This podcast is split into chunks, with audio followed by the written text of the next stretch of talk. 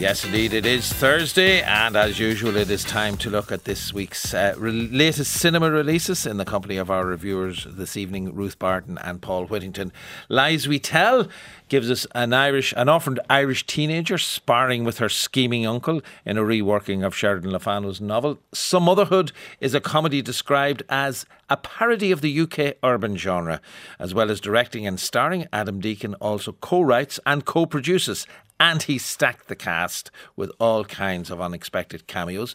The Burial is based on a true story of an unconventional personal injury lawyer who helps a financially troubled funeral home owner sue a large funeral home company over a contractual dispute. But we'll start this evening with The Miracle Club, directed by Thaddeus O'Sullivan, who we spoke to earlier this week. The film stars Laura Linney, Cathy Bates, Maggie Smith and Stephen Ray, and follows a group of working class women from Dublin on a pilgrimage to Lourdes. I think I'm told when you say pilgrimage and you're talking about this period in time, you should mispronounce the Lourdes. Absolutely, in, yeah. in the absolute yeah, right way. Absolutely. So I'm following that advice. Yes, um, Ruth. Um, That cast list for starters, stunning cast. What yeah, a cast, amazing cast, and and and. Um, They're they're actually fabulous to look at. I mean, one of the things that that, that, that sort of drew drew my eye in this film the whole time was Maggie Smith, because her face is so lined, and, and and the clarity of the image means you see every wrinkle, every line on her face. And Thaddeus O'Sullivan, the director, was a cinematographer before he became a director, mm. and I'm sure he was behind some of these camera movements that bring it right up into her face. So that what, what I liked about it was they're not disguising her age or trying to, you well, know. She seems very comfortable. Yeah, and she seems, and she's she she's she's still, you know, fantastic. And um, I mean, she started, I don't know how many hundred years ago, in The Loneliness of Judith Hearn. Um, and so she's been in Dublin. She's done it. She's done it yeah. before. And she, I thought of all of them, her accent was the best too. I, I, I was, because mm. I was slightly distracted by, say, Cathy Bates, who who was slipping. The accent yeah. was slipping, and I found that distracting. Yeah. So let's get the the basic setup here. We're in the, the nineteen sixty-seven, isn't it? Yeah, we're in nineteen sixty-seven, Paul. Yes. But There, uh, there are events from forty years previous that have to be put to bed. Yeah. Uh, so we have the death of one of the older women and the arrival back home of that older woman's daughter, the older woman's daughter being the Laura Linney character. Yeah, exactly. And um, uh, it, it's Laura Linney's um, uh, mother who's died, and she was best friends with... Um, Uh, the Maggie Smith character. With Maggie Smith's character, Lily, and also with um, Cathy Bates' character, Eileen uh, Dunn. And... Um, When she comes back, the, you know, the, the, she's not given a great reception. There's mm. there's all sorts of scowls, and Cathy Bates seems to have a particular problem with her, and, and Maggie Smith also. And it's like the nerve of her coming back here. We don't know why. Um, Maggie Smith's character, Lily, is mourning. Her son was lost at sea, mm. like many years, forty years before, thirty years before. And... Uh, Th- th- there's a problem with that. So Laura Linney walks back into that. I think wisely w- w- we are asked to believe that she went to America and from inner city Dublin, and now doesn't sound like she's from inner city Dublin yeah. at all, but that's fine because it sort of works and she's good. And so the the the rather saintly, very post-Vatican two priest, played by Mark O'Halloran, has a raffle.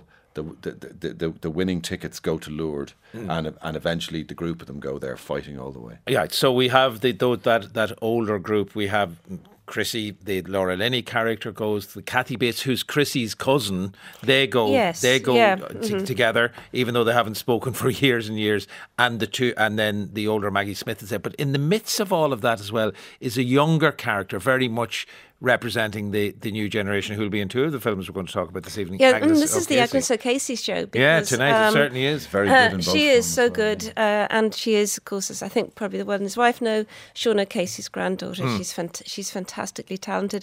In this film, she plays a woman called Dolly, and she is the, she is the younger generation. Yeah. She has a son called Daniel who doesn't speak. And she's hoping for a miracle, which is that he will speak. Um, and so she's going... Uh, she's going for this, and um, there's there's a there's a kind of a tension too then in, in the household, because her husband doesn't want her to leave, um, because uh, I, I, in part because he doesn't want to hang around with these older women. I think he thinks mm. they'll be a bad influence. Partly because he's useless and can't. And he's useless, and all the men are yeah. useless. Actually, in fairness, yeah. Paul, I think then and now, which is uh, oh God, no, no. I think change. Uh, there's been a Don't big start. change because um, I think uh, you know the fact that we have modern nappies now probably helps yeah, the helps the modern man too. And newsflash, there are men who cook. Um, not in this, yeah, no. no not in that film. Not in this film. In, and and the men I just want to say... in the studio, Sean. Yes. Yeah. In, in the men I just want to say in this are caricatured. Normally we're saying yeah. that the women are caricatured here. And yeah. uh, you, you know, Stephen Ray is in this. He's He mugs terribly to camera and he's he's acting up this kind of, you know, inner city Dublin bloke from the nineteen sixties. Well, it, it brings up one of the one of the subjects that I spoke with Thaddeus O'Sullivan about, which is the balance between the comedy and the quite yeah. serious side, because... They, it's all harking back to a period in the nineteen twenties and, and the position of women and an unwanted pregnancy. They're not giving anything away by saying that.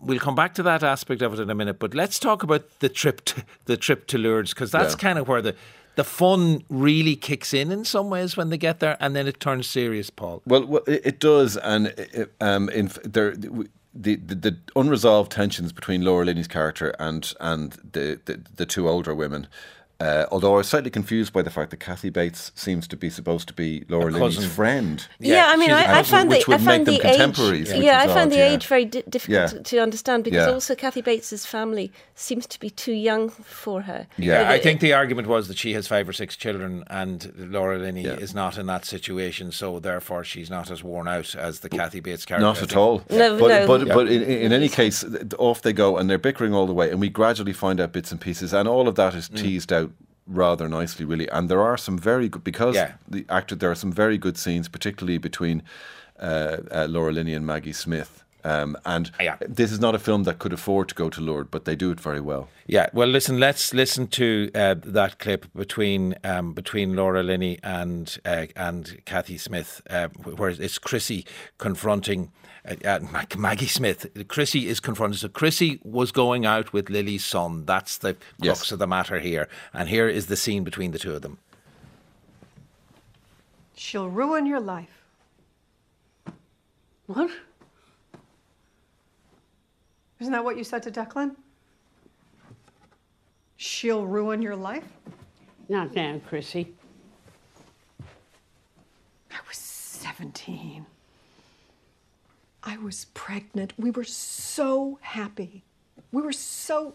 How was I going to ruin his life? I thought you were trying to trap him. He was my son, my only son. I wanted him to have a better life than I had. We would have. But how did you manage it? How did you convince her to shut me out? Your mother did her best. But with your father dead, there was no one to reel you in. There was no talking to you. You were wild. Your mother forgave me. God punished me, didn't he? Taking him away like that. He punished all of us. There you go, Lily Smith. I'm insisting on calling her Lily Smith. Maggie Smith uh, as Lily. That's what's mixing me up. Lily Fox is the title of the character, and Chrissy, uh, her potential daughter-in-law, but that didn't happen, played there by Laura Linney in the film The Miracle Club. That's that's where the film is, is at its dramatic best. Uh, what is the balance between the dramatic scenes like that, Ruth, and the comedy? Yeah, I mean... I, I did like those interactions, and, and I think when Thaddeus O'Sullivan was on uh, on radio with you, he was saying it's like a road movie, and it is like mm. a road movie, because when you throw a group of people like that together in a different um, s- situation, then they start to talk and secrets come out, and I thought that was very well played dramatically. What I did find, I mean, I found the film to be dated, and I know that it has a twenty year yeah. it has a, a history that the, the, the, mm. the screenplay was written twenty years ago. I mean, even twenty years ago, let's say. If we remind ourselves, two thousand two is The Magdalene Sisters. This this film is very soft, and it's got that kind mm. of soft comedy edge around yeah. it that, for me, puts it even right back into the nineties in terms of that slightly Irishy, kind yeah. of slightly whimsical. And I think the star uh, casting kind of adds, yes, adds to that in does, some ways, yeah. and we have mm. to take Agnes O'Casey out of that for sure, because she's, and we'll talk more about her in, in, yes. in the second film. But briefly, the look of the film, the, how he recreates the nineteen the late nineteen sixties, and that wonderful location out in Booterstown with yeah, sunrises. I, I actually think that that, that that that was reasonably well done, and they use I, it, it looked like Out of the South Wall mm. uh, uh, to me, Shelley yeah. Banks, all that for, the, for for for some of the scenes where Maggie Smith is is remembering her son. I thought all, all that was reasonably well done on what looks looks like a tight budget. The problem, as Ruth says, is that uh, it, it does feel a little dated in, in, in its construction, and it it has that kind of yeah. incidental music that tells you how to feel, which is kind of All doesn't right. really work, but there are good performances. All right. Stars overall from you, Paul? Uh, three. Three. And Ruth? Um, I'm three as well. Three, so pretty solid for both of you in those terms. Uh, uh, three uh, stars for The Miracle Club. Let's move on then to Lies We Tell, as we've said on a couple of occasions. The second film starring Agnes yeah. O'Casey. Um, this time she's playing an orphaned Maud who must deal with her uncle Silas and his family who move into her home. It's directed by Lisa Mulcahy, who we spoke to earlier in the week as well. The Sheridan Le Fanu source here, the, the, the novel Uncle Silas, very well-known novel, mm. but a much broader, vaster story yeah. than you're going to fit into to an hour and a half of, of a yes. movie. What has Lisa Mulcahy and her screenwriters done to well, I mean, condense this down, Paul? W- we were saying before we came in, in fairness to them, I think they, they had a very small budget, yeah. half a million or something half like a million, that. Less so, than half a million. So I think, yeah. I, I think they've done very well considering that, and perhaps necessarily they have truncated the book. Uh, there was a whole first third in which you get to know Maud's father, which tells you a lot about her, and he's kind of out of this. He's already dead.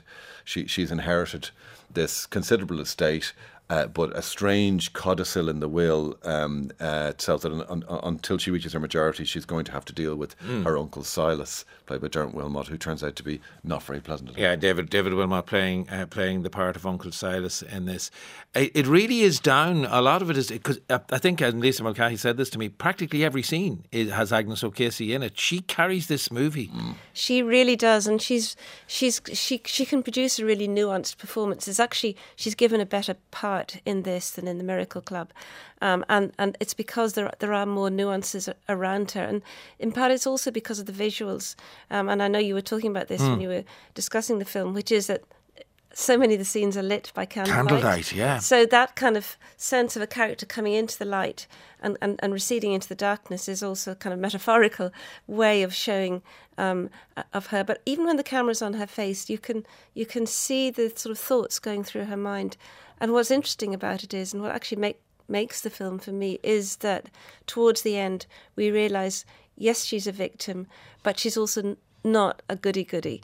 And and in fact, it may be that she and her wicked Uncle Silas have a lot uh, in common. Yeah, they're yeah. closer than, yeah. than well, there's a question is. mark over Uncle Silas and whether he was responsible for a murder he, and yes, uh, what, what has he, gone he, on in the a past. Locked room murder yeah. in which uh, somebody to whom he owed a great deal of money is found with his throat slit, and yeah. uh, he was cleared but with nobody's the door convinced with the door closed. Yeah. Yeah, in classic Victorian fashion. Yeah. yeah.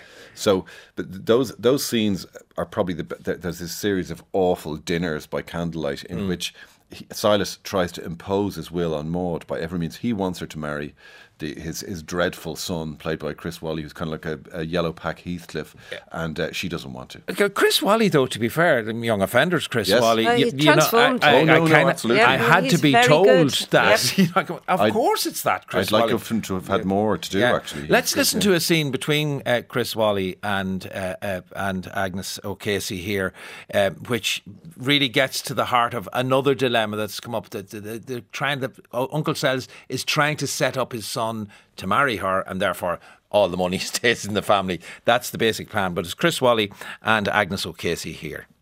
Well, I imagine you have a shrewd suspicion of the object of this tete-a-tete. I haven't the slightest conception. Kindly move aside.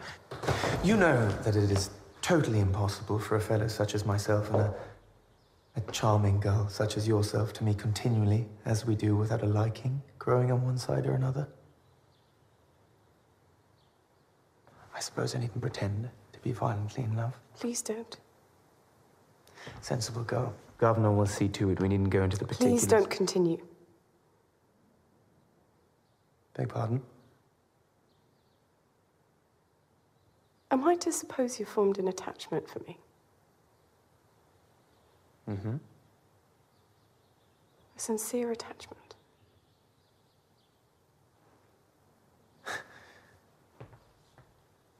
Sincere. You do me too much honor, sir. Dash it! If you require some love making, then I'm your man. Have the goodness to let me pass. There we go. Agnes O'Casey and Chris Wally in a scene from Lies We Tell. And you get a sense in that scene, Ruth, of the underlying violence, which is portrayed later on in a very violent scene between... Uh, there is a, there the, is a very violent yeah. sexual assault, which is extremely well done. And you really, it's visceral. Mm, you yeah, really feel there's no, that. There's no running away from... Uh, briefly, Ardgillan House as the as the location... I mean, it's perfect. It sets the period, and it takes yeah. it, it takes the the, the the the novel away from Derbyshire, where Lefano set it, uh, and into an, an Irish setting, which I think was Elizabeth Bowen, was it? Who said uh, Elizabeth that's what Bowen it should did be. say, and and it was an it was an Irish novel, mm. definitely. I mean, what what is good in it is I, what is not so good is that Silas there. There's an ambivalence to Silas in the novel, which I think is largely absent mm. here. I mean, um, Dermot Wilmot has a moustache and manfully resists the urge to to twirl it, but he's a Victorian villain. But what is interesting is that those interactions between it's just the whole film's a battle will between the two of them, mm. and she refuses to become a victim. Yeah, and uh, I don't know what how she is in the book, but she certainly has a wonderful ambivalence in this. You're kind of going, yeah, oh, yeah. I'm rooting yeah. for her. Oh, should I be? you know, yeah, no, great. Because you yeah. have this real kind of kick-ass yeah. ending. Then I won't give okay. it away, but yeah, absolutely. But she, Stars from you on this one, Ruth. I gave it three. I mean, it seems like, why am I giving three to the to the two of them? They're two really different films, but they've both got certain sort of strengths and yeah. weaknesses. It, for me, it was a three, but I think there's a huge amount of promise, and I like the fact that it is this um, is, uh, yeah. scheme to give women more roles, both. And also uh, making the film as yeah, well. Yeah, that's the, it was shot under that uh, Screen Ireland yeah, scheme, yeah. wasn't it? And what are you saying? Yeah, overall? Same for me, three, because I think it did it did very well uh, on, on on very limited uh, resources. All right, let's move on then to S- Some Other Land, which is kind of a, a, obviously S U M Motherland is how it some is. Other, sorry, Sean, to correct you, it's Sumotherhood because it's in the oh, hood. Beg your, oh, it's beg your pardon, Sumotherhood. Yeah, it's I've, in the hood. That's, certainly. that's um, what's written here. Yeah, yeah I mean yeah. that's a, yeah, this is um, the, the you know one of the really hilarious jokes that I didn't get. Get was the title. yeah, well, clearly okay, I was so with you on that one, but that was a total misread on my part. Nothing else. Um, Rico and Kane, who are they, Ruth? These are two. I mean, so they're two misfit uh, London criminals, um, and they have they. The film opens with them in their um, uh, cheap lodgings. Uh, they sleep in bunk beds, one on top of the other. You know, cue quite a lot of jokes about mm. um, you know. Uh, men couples. Um, their landlord is coming after them for money, which they don't have, so they have to go and commit uh, a series of crimes in order to get the money. But they're so inept that each time they try to commit the, the crime, something goes wrong. And in the larger crime, which is in the bank, um, one of the uh, uh, passes, one of the uh, onlookers hmm. has a heart attack. He's a linchpin criminal, and um, uh, Rico believes he's responsible for his death and that he's killed him. This puts him in with another gang because they're they're um, uh, they're the other gang in the area. So he's in with them until we dis- until he discovers that he hasn't killed them. At which point he's out with them yeah. and in with the other gang. But so, this all leads to the fact that he may get the girl. Yeah. So I was going to say, I'm guessing that the plot is not the real. The real yeah, we're thing. not watching it for no, the plot. We're not. What are we watching it for? Well, I went. I went to a public screening where there was a load of kids who who, who were enjoying this a lot more than I was. Um, so w- what it is, it's a series of, of, of sight gags and and setups, and it, it is a riff on. I mean, um, Adam Deacon, who plays Rico, uh, starred in a couple of the serious London mobster films, and then he turned around and started making his own spoofs of London mobster films. So he made he played in Kidulthood and Adulthood, mm. and then. Um, he made Anotherhood and then Sumotherhood, which is really Sumotherhood. Yeah, now I follow. No, well, yeah, okay, yeah, everybody's yeah, with yeah. me on this one okay. now, so that's that's that's really funny. Um, but but in the time between when he made um, uh, Anotherhood, which was twenty eleven, and now he got into serious problems because he started harassing the director of the serious films, who took him to court, and then he got into public uh, trouble um, mm. for an assault um, with uh, a machete. Yeah. Um, and it turned out that he was bipolar and he was sectioned. And, and I'm, I'm saying this not just for sort of tittle-tattle, but because his character in the film is bipolar. Yeah. And there's a lot of discussion about mm. mental health. So again, it. It, it, it seems to have this idea of there's a very serious side to that aspect of the story, but it's a spoof on the gangster. Yeah, it's a spoof and it's a relentless set, you know, set, mm. set of jokes. And if you've seen the poster, you'll know that there's a cameo by Ed Sheeran. And the really hilarious thing about Ed Sheeran is he takes a dump. So, you know, we're into kind of... British toilet humour at the same time. Okay. And then there's Jeremy Corbyn, who who looks absolutely baffled. He doesn't know what who he's doing. Who doesn't take it on? No, he does no, not. Okay, happily no. for all, all the rest of all us. All right. Yeah. Okay. Um, that doesn't sound. Uh, it, it wasn't my cup, but I mean the audience I was with, who, who were much more. Okay. The, well, you know, they were they were they were that. getting a lot of the jokes, and they recognised yeah. a lot of the walk-ons. Stars. Um, I gave it three and a half out of sort of bafflement, because I felt just because I didn't like it, the rest of the world might. Okay, three and a half out of bafflement. A speculative three. Yeah, and a half. yeah, it was a it was a sitting on the fence three and a half, to be really honest. Finally, then, and you've seen this one, Paul, yeah. inspired by true events. This is The Burial. A lawyer helps yeah. a funeral homeowner save his family business from a huge corporation, exposing a complex web of race, power, and injustice, is how the billing reads on this one. Mm. Um, what's the setup? Two great actors here again. Uh, involved. Two I mean, great actors. Yeah. Um, it, it's very much like the kind of the sort of um, very broad legal kind of potboilers used to get in the nineties, yeah. uh, often written by John Grisham. And uh, but but it's based on a true story, and it, it has a lot more wit than than those films did, with all due respect to them. Mm. And it also has. Um, Uh, Jamie Foxx, who you one forgets. Jamie Foxx and Tommy Lee Jones are the two great actors yeah, we're talking about. But Jamie Foxx, one forgets how good he is, how funny he can be. Um, he he is uh, Willie E. Gary, who's this very fast-talking Florida lawyer who wears gold Rolex watches and has his own plane, and he refers yeah. to himself constantly as the third person. Uh, so he he's he, he's this quite. Um, you know, histrionic guy in some ways, but he has substance, as we find. Yeah, it. so uh, which one are we in here? We seem to have the, this mix of, uh, and putting Lies We Tell to the one side, this mix of comedy and serious. Yeah, very much so. Is this what we have here as well? We do, and Tommy it, it, it, it, it, t- t- Tommy Lee Jones is, is this uh, Mississippi funeral director, and he ha- has decided to sell part of his business because he has financial trouble, and this c- Canadian conglomerate gets in, and they are... you know, kind of the evil empire. And basically he hires Willie to go after them. And it basically turns into a, a, a, a sort of a, a legal drama, quite solid in some ways, but it is very funny in parts and also quite moving in parts. Tommy Lee Jones underplays it nicely, and Jamie Foxx is just... tremendous. Right, that, well, that yeah. sounds as if it's yeah. an interesting it's watch, great is fun. It? Yeah, it's and it's fun. Get the big corpo and pull them down, is it? Exactly. Yeah. So yeah. we're all going to cheer at that moment. We are definitely going to cheer. Yeah. All right. Yeah. Stars from you then uh, on four, uh, The Burial. Four stars for this one. I really four like. Four stars. Yeah, so that sounds like fun, yeah. sounds like in an old-fashioned sort of way. Yeah. It's great fun. An old-fashioned four stars. Yes. Paul, thank yes. you for that. That's Paul Whitington on The Burial, and uh, myself, Paul, and Ruth Barton also spoke to us about The Miracle Club and Lies We Tell and Sumotherhood, which are on general release. The Burial is available on Prime Video. The Sultan Stevenson Trio is taking the U K jazz scene uh, by storm at the moment. Trio is led by young composer and jazz pianist Sultan Stevenson, who has emerged as a musical force to be reckoned with following the release of his debut album, Faithful One, earlier this year. The trio, along with the Mercury Prize winner Dennis Baptiste, a saxophonist, will is set to tour Ireland with Music Network from the twenty-fourth of October, visiting venues in Dublin, Cork, Tralee and Newbridge. And I'm delighted to be joined on the line now by Sultan Uh, Stevenson. Sultan, you, you're you're you're not long out of college. Uh, the debut album, Faithful One, was a huge hit. You, you have hit the ground running. How exciting a period has it been, this this beginning of your professional career? Um, well, hi, uh, and thanks for having me on on radio. Um, uh, firstly, and it, yeah, it's been amazing. It's been really.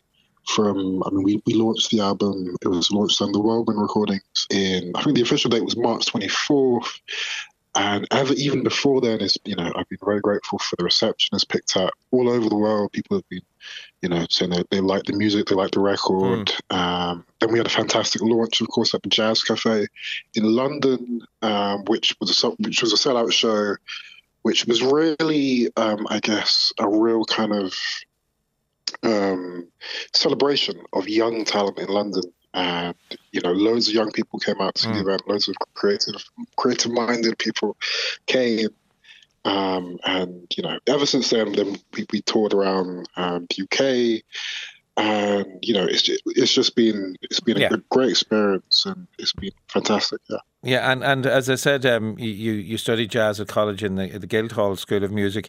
Um, your your fellow musicians in the trio, Jacob Grin on bass and Joel Waters on drums, are they college mates? Are they mates from before college, or how did, how did the trio come into being?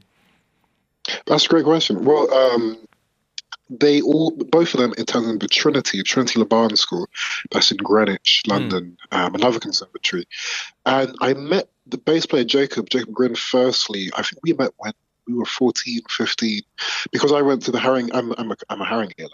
I went to the Haringey Young Musicians uh, Jazz Big Band, and it's, you know, it's like a regional uh, music service who who then served the, the the borough, and we met there, and yeah, it's, you know, mm. we kept playing music, kept in touch, and then eventually, I think it was in my second year of Guildhall, um, I got introduced to Joel, Joel through Jacob, and we started playing, and I started writing kind of more tunes, because back then.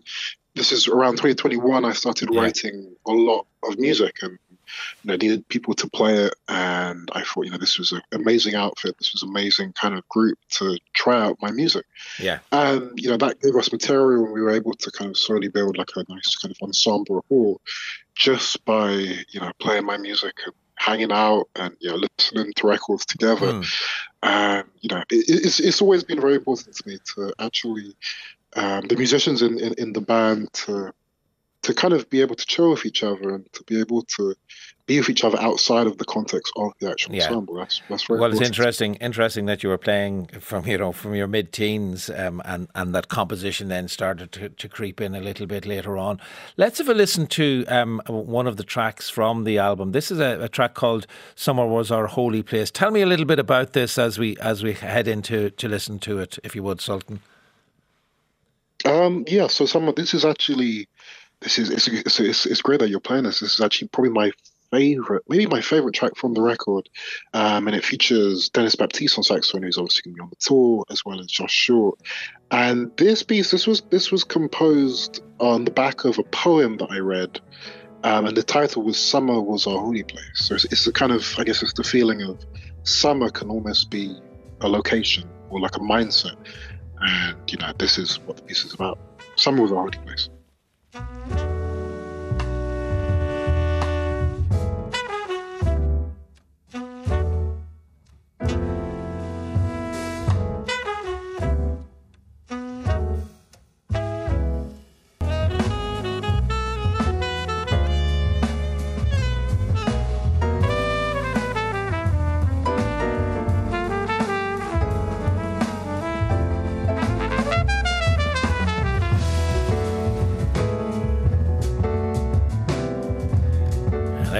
Piece there of "Summer Was Our Holy Place" from Sultan Stevenson's trio and their album Faithful One. And uh, Sultan joining me uh, on the programme this evening ahead of the coming to Ireland as part of a Music Network tour.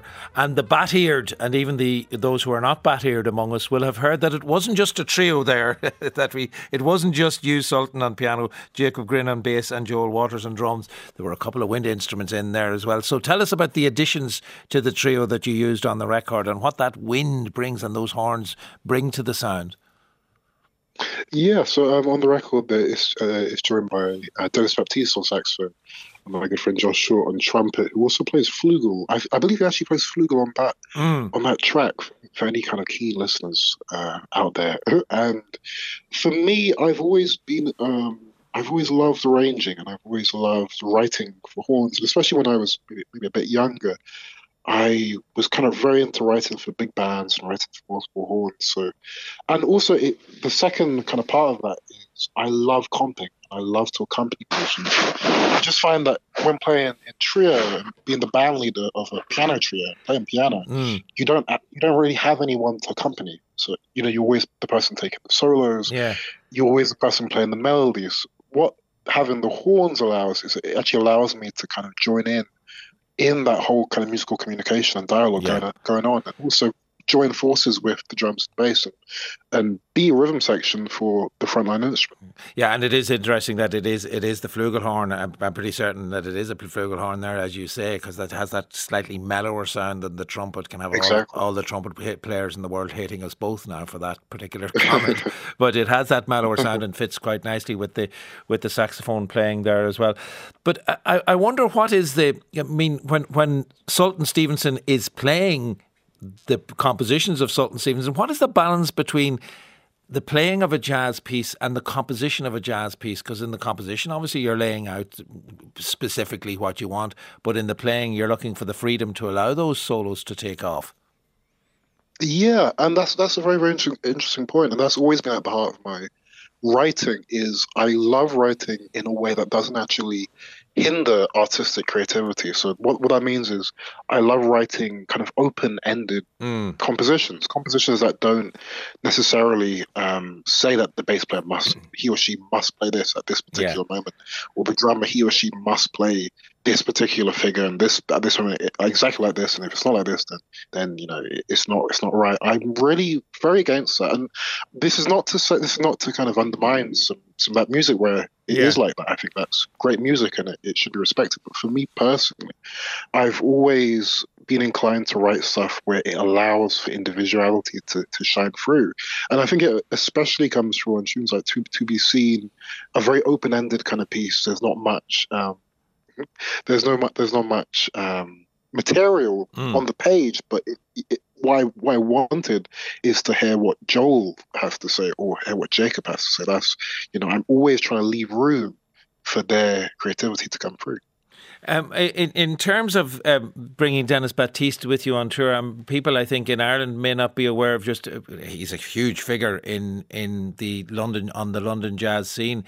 And in the U K jazz scene, he's he's a he's a generation up from you. How important was you, the, you, you Joel and uh, and Jacob, the current generation? How important was it for you to have that kind of, I suppose, mentor and, and master with you uh, on the tour as he is on the album? Um, extremely, extremely important, and it, the whole reason why I. I, I You know, I wanted Dennis to be on the record is actually because of he is he, he was one of my first teachers um, mm. when I was kind of getting, getting my stuff together with jazz. Um, you know, I, I attended. I don't know if, if, if anyone knows the organization Tomorrow's Warriors.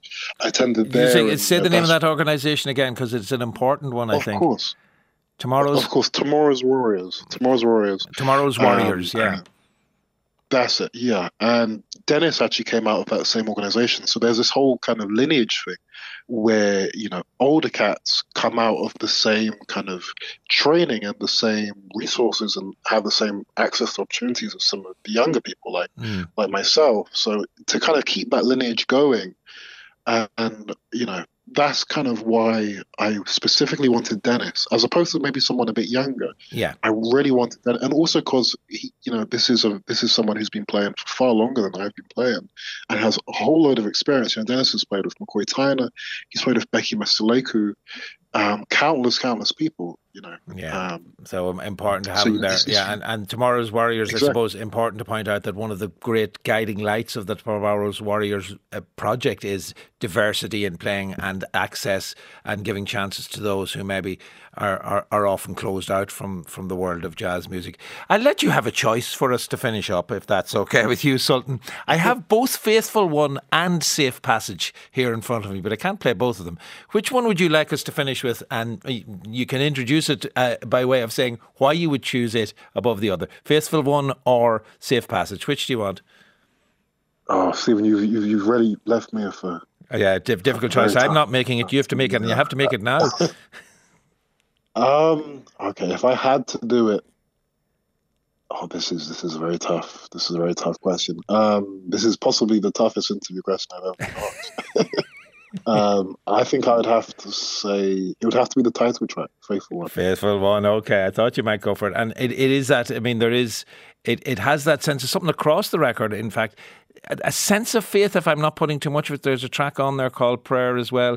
Is that aspect of life important to you? Is, is is does faith inform your music in some way? Absolutely, and this is kind of so. Really, the record um, is definitely you know it's very very uh, rooted in, in Christian faith, and in two ways. The first way is for a long time I've always thought the intersection between gospel music.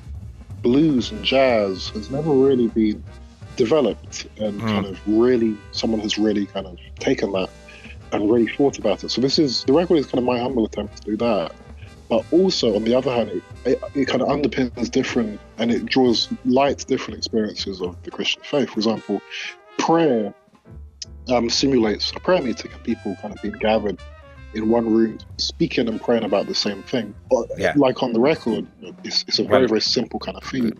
Great. Well, listen, nice nice to have spoken with you this evening, Sultan, and let's let let's people have a, a taste of Faithful One.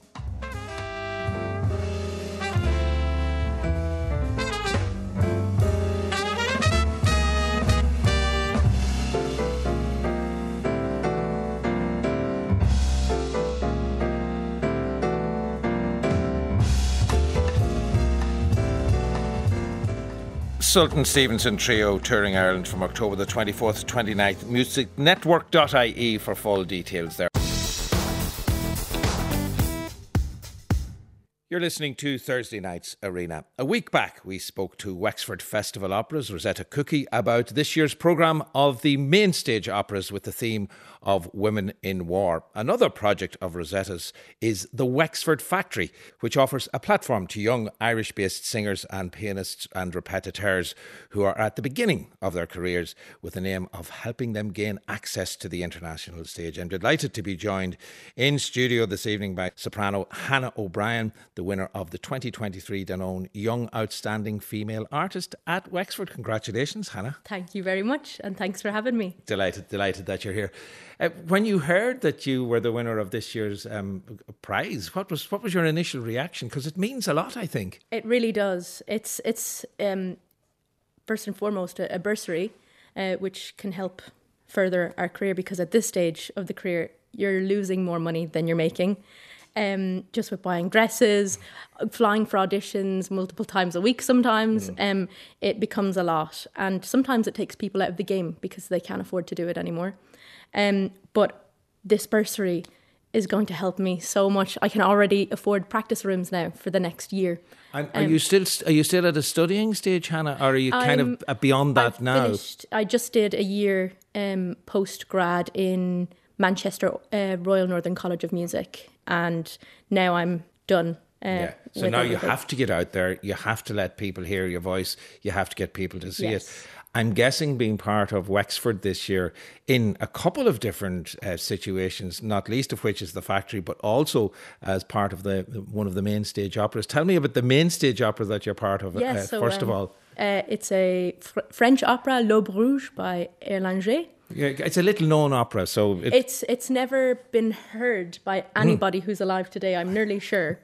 Uh, so you didn't study it at college, clearly. No, you can't even hear a recording of yeah. it. So so you're, you know, with your tiny little piano skills that I have, I've been trying to like play it and mm. and understand the melodies and and harmonies of it. Um, so it's a really exciting project, and. Um, And you're playing the role of Tatiana, Tatiana there. What What yes. is her function within the story? Uh, she says, j'ai peur a lot, which means I'm scared. uh, and uh, she is the youngest of this group of vigilantes. Um, and they are fighting for Russia. Mm. Um, and she isn't really one of the main gang. She, she is always afraid. She's counting the dynamite. She's crying a lot. Yeah. But she...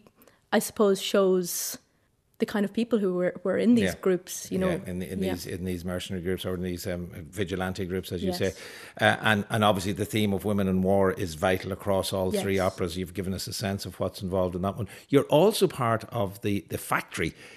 This is such an exciting set of events, really, for young singers, isn't it? Yes, it's amazing, and it's amazing to have something like this in Ireland. It's it's a, a young artist program uh, that. Springs spans over two years. Um, so we did uh, two weeks of intensive training last year. We get coaches. What sort of people have been coming in to do the coaching, and how exciting has it been to see somebody, you know, well on in their career and well established coming in and giving you the hints? It's amazing. On like um, we get uh, piano coaches and Uh, singers, mm. uh, all who have had amazing careers. Uh, who we work with most is Ernesto Palacio. Um, and he is a very, very famous Rossini singer. And we work with him every day, actually. And mm. then we work with, with other other singers and pianists. But it's amazing because you're getting it straight from the horse's mouth. But my favourite, I've loved everybody, but I'm the biggest fan of Emanela Yaho. And uh, I had a coaching with her last year, and I, I couldn't speak for for a few seconds, actually. I was really embarrassed. What, what what voice is she? What uh, part? Uh, she's a soprano. She's a, well. a lyric soprano. Lyric well. soprano. So would she have spoken to you about singing uh, Rusalka's Song of the Moon? I from... actually sang Rusalka for her, and she hadn't sang that role, but um, she really helped me in the expansion of the phrases um, and really holding them right to the end. Yeah, because it's from the Dvorak opera, and it demands a lot of holding long notes. Yes. Um, yes. And Aoife Moran was uh, accompanying you on piano in this performance that we're about to hear. Give us a sense of, I was interested watching you in rehearsal, just how expressive your hands and your body were and what you're singing here. Give us a sense of Rusalka's situation, because it really is tragic, isn't it? It's basically the story of The Little Mermaid without the happy ending. Um, the, the tenor dies in the end, and Rusalka is sent back to the water, not to be talked to she's by a water her. Nymph, yeah. yeah, she's not to be talked to by her sisters, and she'll be alone forever now, because she had made a deal with uh, Yezi Baba, who is a witch, um, basically Ursula in the Disney movie. She wanted to be able to leave the water to see her love, who she's singing mm. this aria about, and then she finds that she can't really live on land. She's feeling sad, and she yeah. misses her sisters, so she breaks her deal with Yezi Baba, and in order yeah, for that no. to happen, the tenor dies in yeah. the end, which mm. is which is very unusual. It's usually the soprano who's dying. Yeah, but it, Rosalka's situation post is, yes. is not is not so hot either. Yes. And all of that emotion will go into this. Yes. Will go into this performance. Let's listen to it then. The Rusalka's Song to the Moon from the Dvorak opera Rusalka, and here we have Hannah O'Brien, soprano, accompanied on piano by Aoife Moran.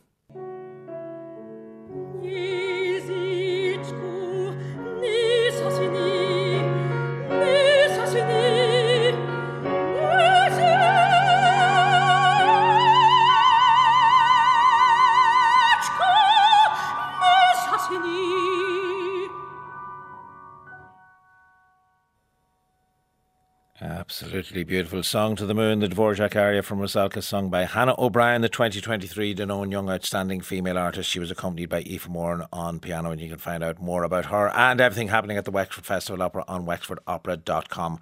Our thanks to sound engineer Tom Norton for that.